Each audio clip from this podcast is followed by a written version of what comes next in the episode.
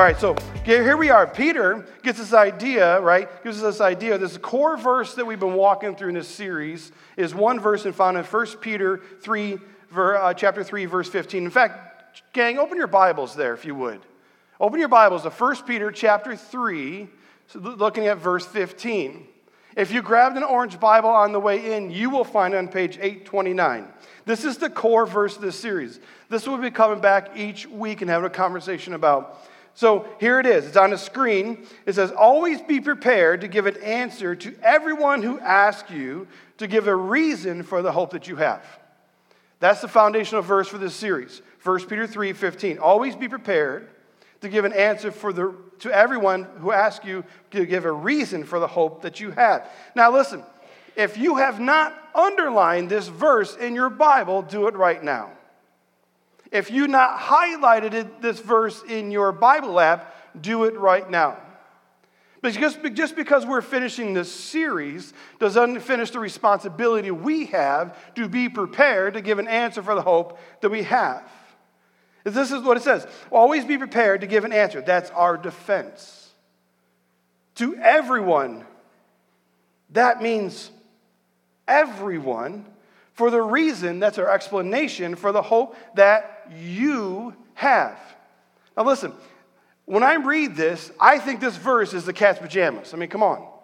I mean, Peter is telling us that we don't have to defend or explain the entire Christian worldview. He is saying that we don't have to, to have all the answers, all the questions that people may ask us. And let me just tell you, if you've had conversations, people have questions. People are saying, Peter is saying that we defending our faith is different than we think. See, our defense sits in our hope, our personal hope, the hope that we have, and our hope sits in the resurrection of our Lord Jesus Christ. Today, as we get into this, we're probably going to step into one of the hardest subjects when it comes to defending our faith. And that is answering the question Is God good? Is God good? Is He really good? With all the pain and the suffering, disease, and evil in the world, how can God be a good God? This is the most emotional cha- charge, pushback question against Christianity there is. And most of the time, when people are asking this question, it's fueled by personal pain. We've all had conversations where that question was asked of you, or maybe you have asked it yourself. How can God be good? God, if God is good, why did this happen in my life? Why does happen to me and not to someone else? If God is good, why does happen to my brother? If God is good, why does happen to my, my brother, my sister, my friend? People ask that all the time. In fact, I have asked that. If God is so good, why did he take my dad so suddenly without me having an opportunity to say goodbye? With all that's happening in the world, people say that I can't believe that God is good. So, today, what we're going to do, we're going to tackle a defense to the problem of pain and suffering and answer the question is God good? Now, before we get into it today, I want to tell you who this, this conversation, this message is not for. Who it's not for. I know this morning there are people in this room who, who may be really struggling. Something as bad is going on in your life right now, or, or you're walking through something in your recent past, and inside of you, you are, you are fighting through the pain. And you might be even questioning your faith, or even if God loves you. If that's you here with us this morning, I want to share with you this conversation is not for you. Because as we walk through this, we walk through this and give some framework to the issue, we will not be diving into an in depth explanation to all the questions you may have. Because there's no way I can answer them all this morning. See, today's conversation is really targeted to those, where, to those who use people who use pain and suffering as a smokescreen to not believing where they, they'll say things like, I don't believe in uh, believe God is good because all the bad things that are happening in the world. They'll throw questions at us if, if God is good, then explain the evil, the pain, and the suffering. You name it, put at the end of it, you could, they could ask that question. They'll say, if God is good, then explain blank. If God is good, explain blank. And they'll put whatever they want in there to discount what we believe and the faith that we have. And it's a really easy and quick way to discount God and avoid talking about Him. And that's why we're having this conversation. It's important for us to have a response when we run into these situations in our lives. The truth is, friends, humanity has been asking these questions and thinking through them and writing about them for generations and generations and generations. These things that we're asking that is God good is not new by any means. So, as we get into this morning, I want to give you one simple question you can use as a defense and then give you some background to help you walk through it. Are you with me? All right, so here's the question If you could, would you remove everything bad from the world right now? That's your question. If you could, would you remove everything bad from the world right now? If you had a button that was before you and all you had to do is push it and everything bad in the world would disappear and be gone, would you push it? I know what takes place in this world, and it's really hard to hear and reconcile in a life. I can't stand the hatred, the evil, and the murders. Man, this stuff kind of just turns my stomach. But if you could, would you remove all bad, everything bad in the world right now? Ask him that question. And before they, before they get an opportunity to ask, follow it up. Now, before you answer, have you ever done anything bad? Ask it and just wait. If you could, would you remove everything bad in the world right now? I'll give you a button. Would you do that? Now, before you answer, have you done anything bad in your life? Before you push that button, have you done anything bad? Have your children done anything bad? Has your parents done anything bad? Has your grandparents done anything bad? Now, church, I believe that everyone in this room and everyone we would ask this question of would hesitate. Their natural response is like, yeah, I'd remove some bad, but as soon as you ask them, have you done anything bad? They would just like, whoa, whoa, whoa, wait a minute. wait a minute. If you could, remove everything bad from this world right now. But wait, have your friends, your families, your parents, your coworkers, have they ever done anything bad? We would hesitate. And in that moment, we hesitate. And in your hesitation, you would think, and they would think, they'd have a really good reason not to push that button. You with me? Think, they'd be thinking, okay, what about my kids? What about my parents? What about my friends? What about my family, man? If I push this button and they've done anything bad, man, they would be all gone. We would hesitate. And if you and me would hesitate, do we not think that God has a good reason to hesitate? That God would not push that button, and remove everything bad? Do you think He has a good reason not to hesitate too? Because if we removed everything bad from this world, we would all be gone. Nobody would be here. Nobody. And here's amazing truth that we need to grasp. The same reason why we would hesitate to push that button is the same reason that God waits. The reason God does not want to get rid of all the bad in the world is the same reason you and I don't want to get rid of everything bad.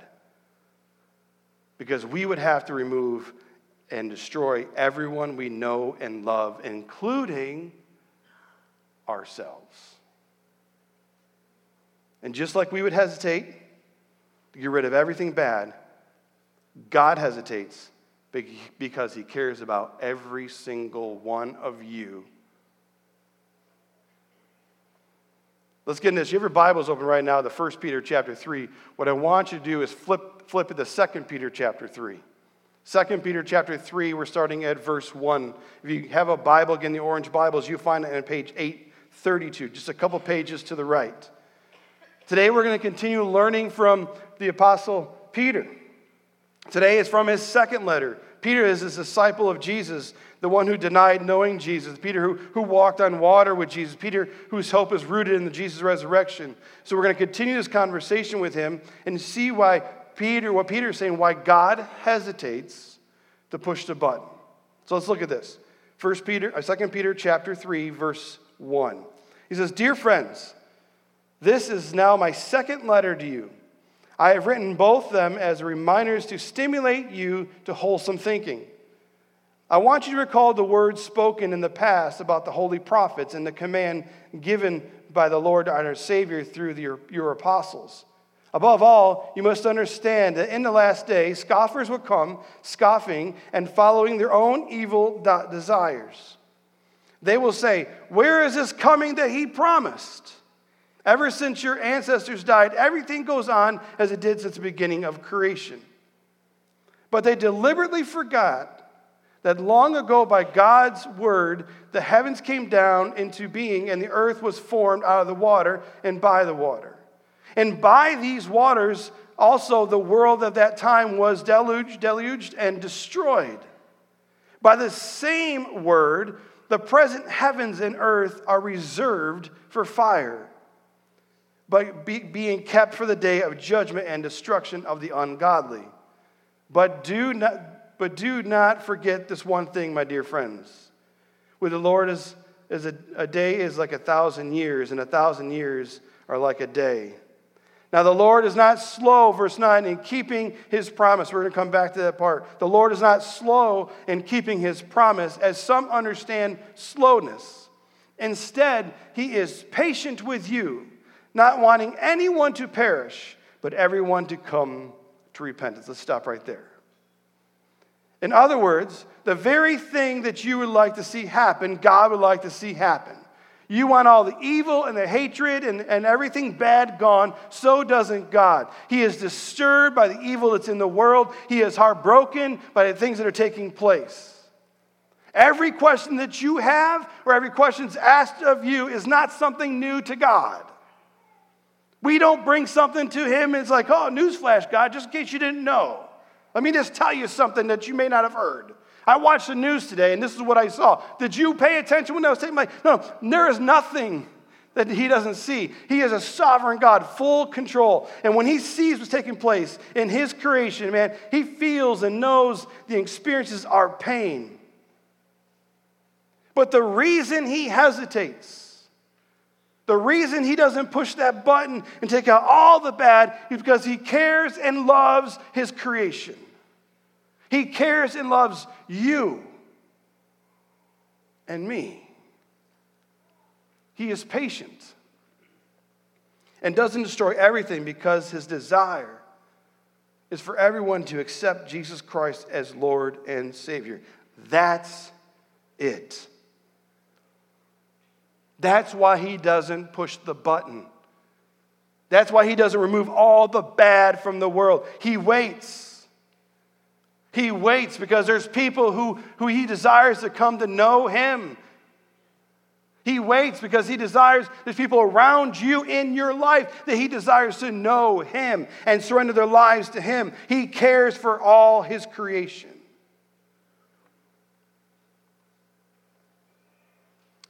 Here's the thing when it comes to us that we, a reality for you, we need to understand. When it comes to the bad in the world, you and I are a little bit hypocritical. We're a little bit hypocritical when it comes to the bad one. We want it all gone, but we want it all gone on our own terms. See, when it comes to bad, we judge others by their actions. When it comes to bad, we judge others by their actions. But when it comes to the bad in our own lives, we judge ourselves by our intentions. Right? Come on, we look at them, say, we look at what they're doing, say, okay, I can't believe those people do those things off with their heads. But when it comes to our own lives, or someone we know and love and care for, when they do something bad, it's a different story. I mean, come on, Rich, they, didn't, they really didn't intend to do that. They really didn't intend to do that bad. I mean, they're really a good person. We judge differently when it comes to other people and they're bad. Let's have some fun with this. Sometimes, um, when you come to hard subjects or conversations like this, uh, having some fun kind of removes the anxiousness of the situation. Because when it comes to doing bad, you and I want something in life. When so we see someone do something bad, we want to grab a can of justice. All right? We want to walk around life with justice. So when we see people mistreat children, we want to spray them. Off with you. Right? When we see people who are liars, off with you. You steal, you're done. Right? We want to we have we see injustice, we want to step into this and throw out our own judgment like, "Oh, you're done."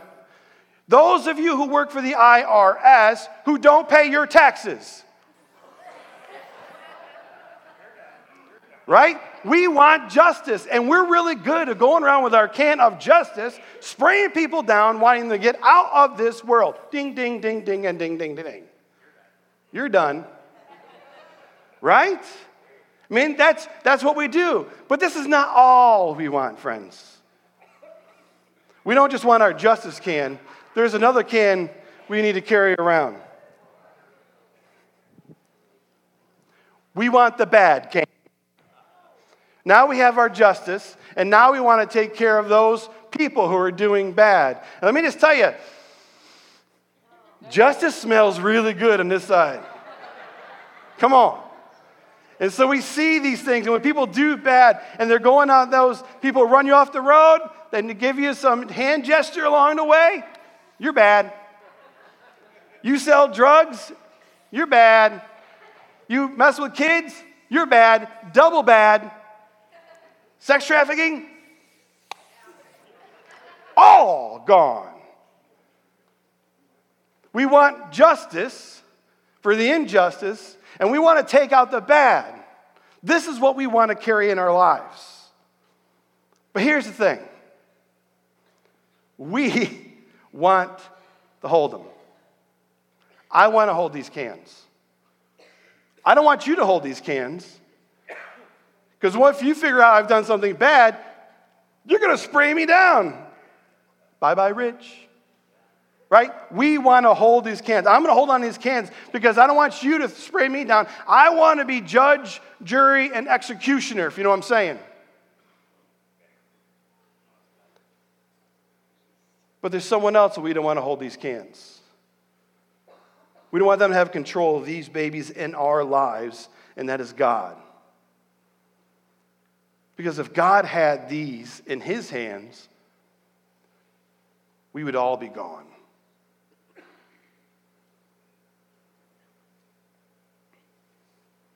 Listen to me a favor. If you've ever done anything unjust, raise your hand. Good, okay, put your hand down. That was just a warm up. If you've ever done anything bad, raise your hand. Those of you who are not raising your hand, let's keep those hands up. Look around the room, friends. We would need a couple of cases of these bad boys. You're done, you're done, all gone, all gone, all gone, all gone. smells beautiful. I don't even know what I picked, but I love it. Friends, here's the truth God does hold these cans. We may not like it, we may not want it, but God holds these cans. And I'm so thankful that He does, not you. The reason God doesn't break out an earth sized can of justice and bad is because, and spray us down, is because He loves us. He loves you. He loves the people that we want to get rid of. And He desires for them to come and know Him as Lord and Savior and surrender lives to Jesus, spend eternity with Him. Does God have the power? Absolutely. Does He have the authority to spray us all down? Absolutely. Does He have every reason to? Yes, absolutely. You all just raised your hands. Reeled you right into that one.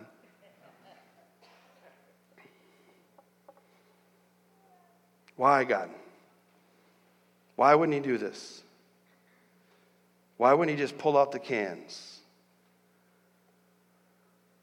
See, He sees everything, He sees all the trash that takes place in His creation, and it breaks His heart. He doesn't leash a big can of destruction on the world yet because your families, your friends, your neighbors, your coworkers, your classmates need to experience the love of Jesus for themselves. And we look at this and we say, God, this is what God would say to us. The reason I don't the reason I don't take everything out right here, right now, is because I desire for people to come to know me. I love them that much. Some fun of understanding the heart of God.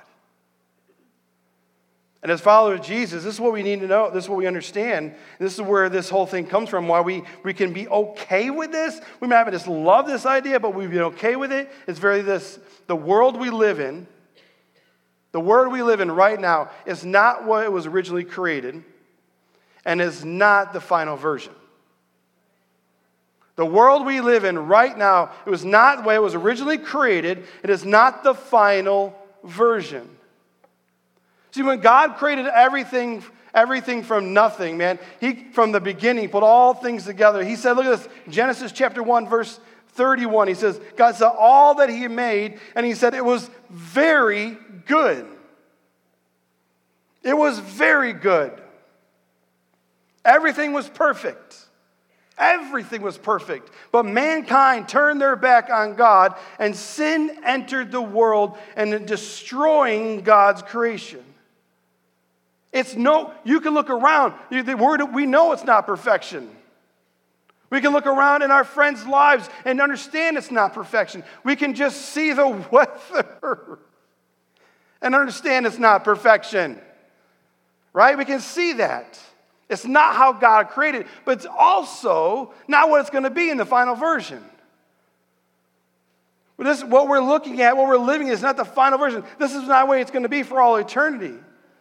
We just read verse 7, 2 Peter chapter 3, look on the screen. It says, By the same word, the word of God presents the heavens and the earth are reserved for fire.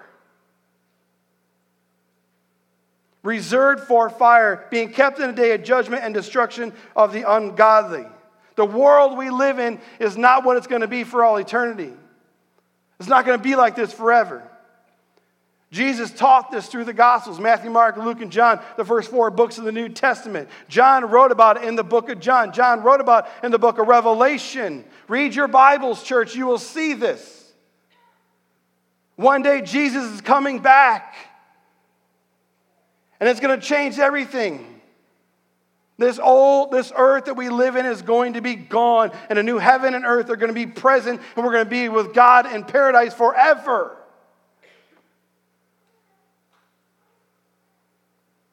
Look what Paul, another follower of Jesus, writes about this in Romans chapter 8. Look what he says. Romans chapter 8, verses 18 through 21. He says, I consider that the present sufferings, the present sufferings are not worth comparing to the glory that will be revealed in us.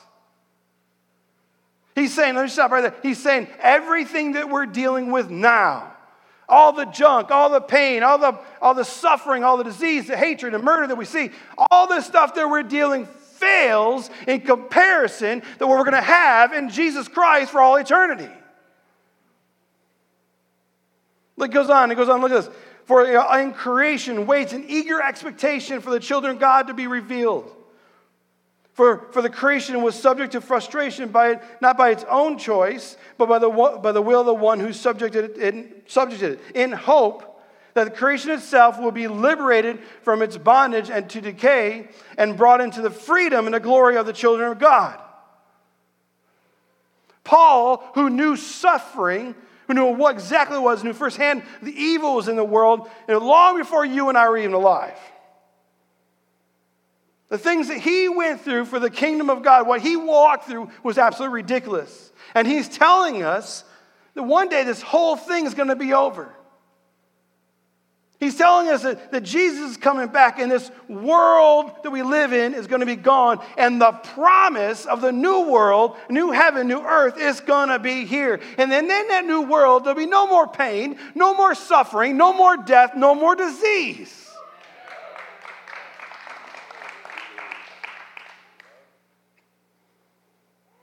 But we, in the midst of what we're walking through, forget that this world is broken. We forget that it's doomed because of the sin. Ever since Adam and Eve chose to disobey God, the world has been in constant and consistent decay. I think it's awesome that he included creation in his conversation that our world waits. That our world waits. And if you actually continue reading on it, it says the world is groaning, as in child pain, birth pains. Now, I don't know what that feels like because I can't give birth to kids. But I know my wife has, and how much pain that she went through. And it says it's groaning. I come on, come on, God, just bring us back to perfection. God, please just come back. Come back and just do it. God, we just bring it all, take it all away. That's what the creation is doing. That's why it's breaking down.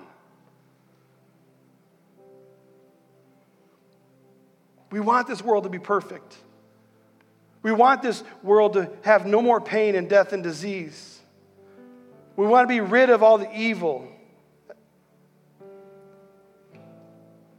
Sin destroyed the plan.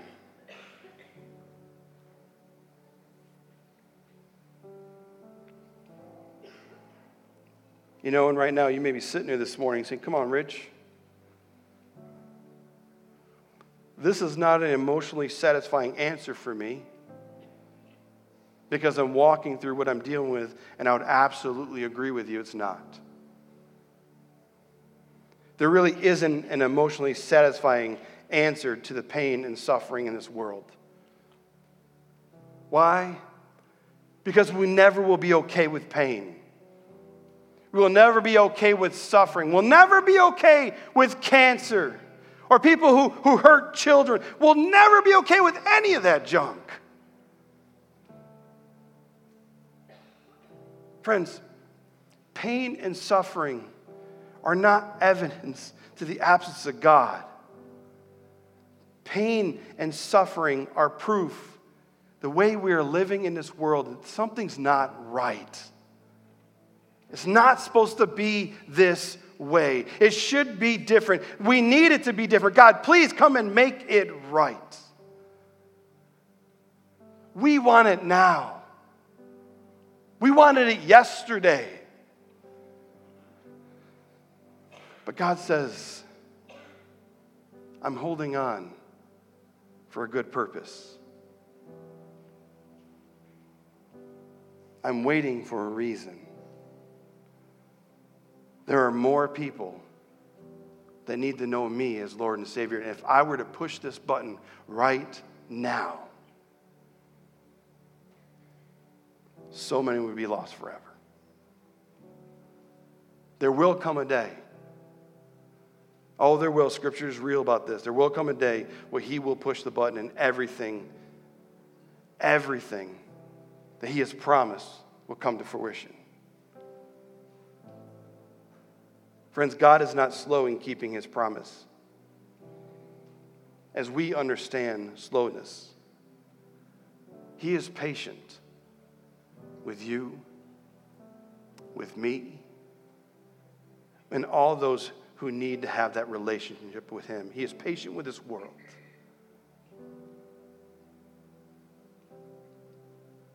Because He doesn't want them all to perish. And neither should we.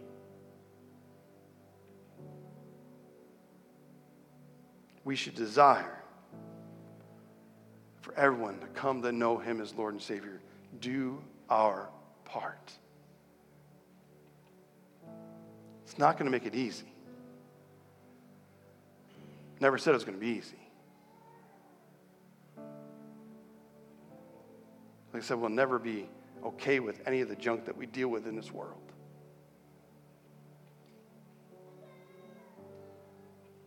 But I am so thankful, so thankful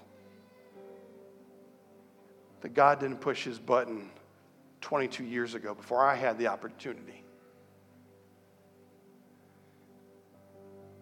And I know if you're in this room, you too should be so thankful that he didn't push the button before you had the opportunity.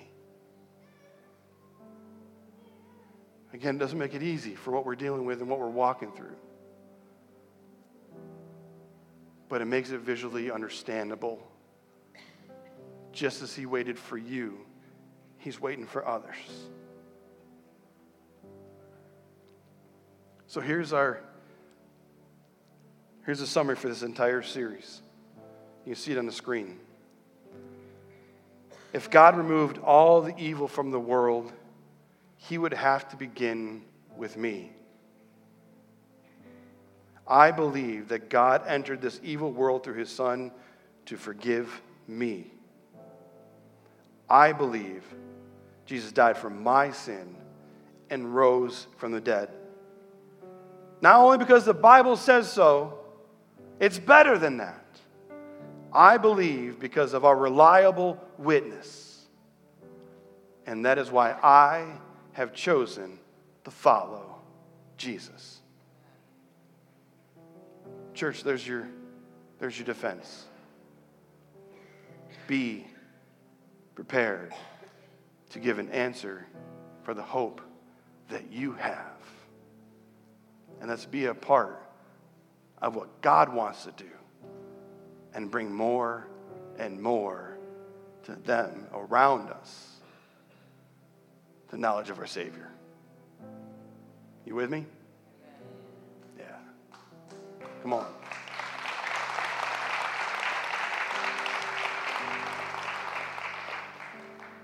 Let's pray and close this down. God, thank you. Thank you.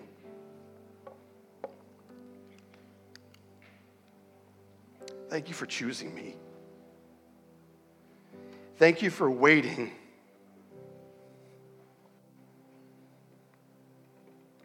Thank you for waiting for my friends and my family in front of me.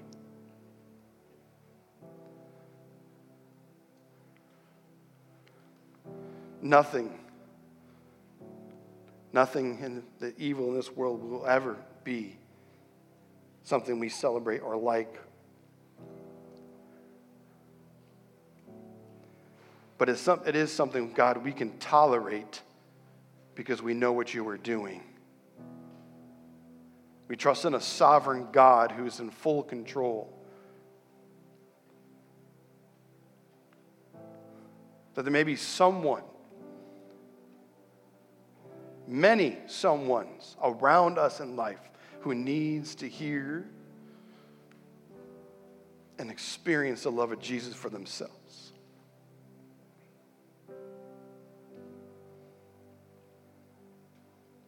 Help us be prepared to have this conversation. Help us to do it with gentleness and respect.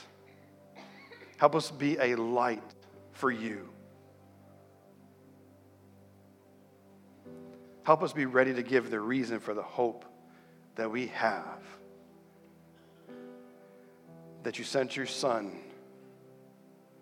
He lived a perfect life. He died on the cross for our sins And three days later, he rose from the grave. And in what your word says, we believe is the word of truth, live and active. It says that when we trust and believe and surrender our lives, we will be with you for all eternity. Right now, I'm going to ask our prayer team to come forward. And I want to challenge you who are in this room who do not have that personal relationship with Jesus Christ to come forward and talk to our prayer team. You don't have to know everything. Come up, and when, when I say amen, come up and talk to them. Say, like, I want to give my life to Jesus Christ. I want to accept Jesus my Lord and Savior. I want to just turn this thing around. I've been dealing a lot of evil and junk and hatred and disease, but I, I'm ready to give it all to, to Jesus. I understand it won't make it easy, but it'll make it possible.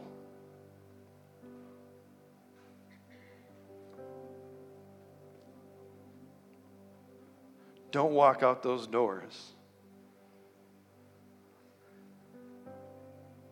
until you know that you have it right with the one who created you, the one who loves you the most and sent his son to die for you. God, thank you. Thank you. Thank you. We praise you. We worship you. We serve you. In your son's name, I pray. Amen. God bless, church. Have an amazing week.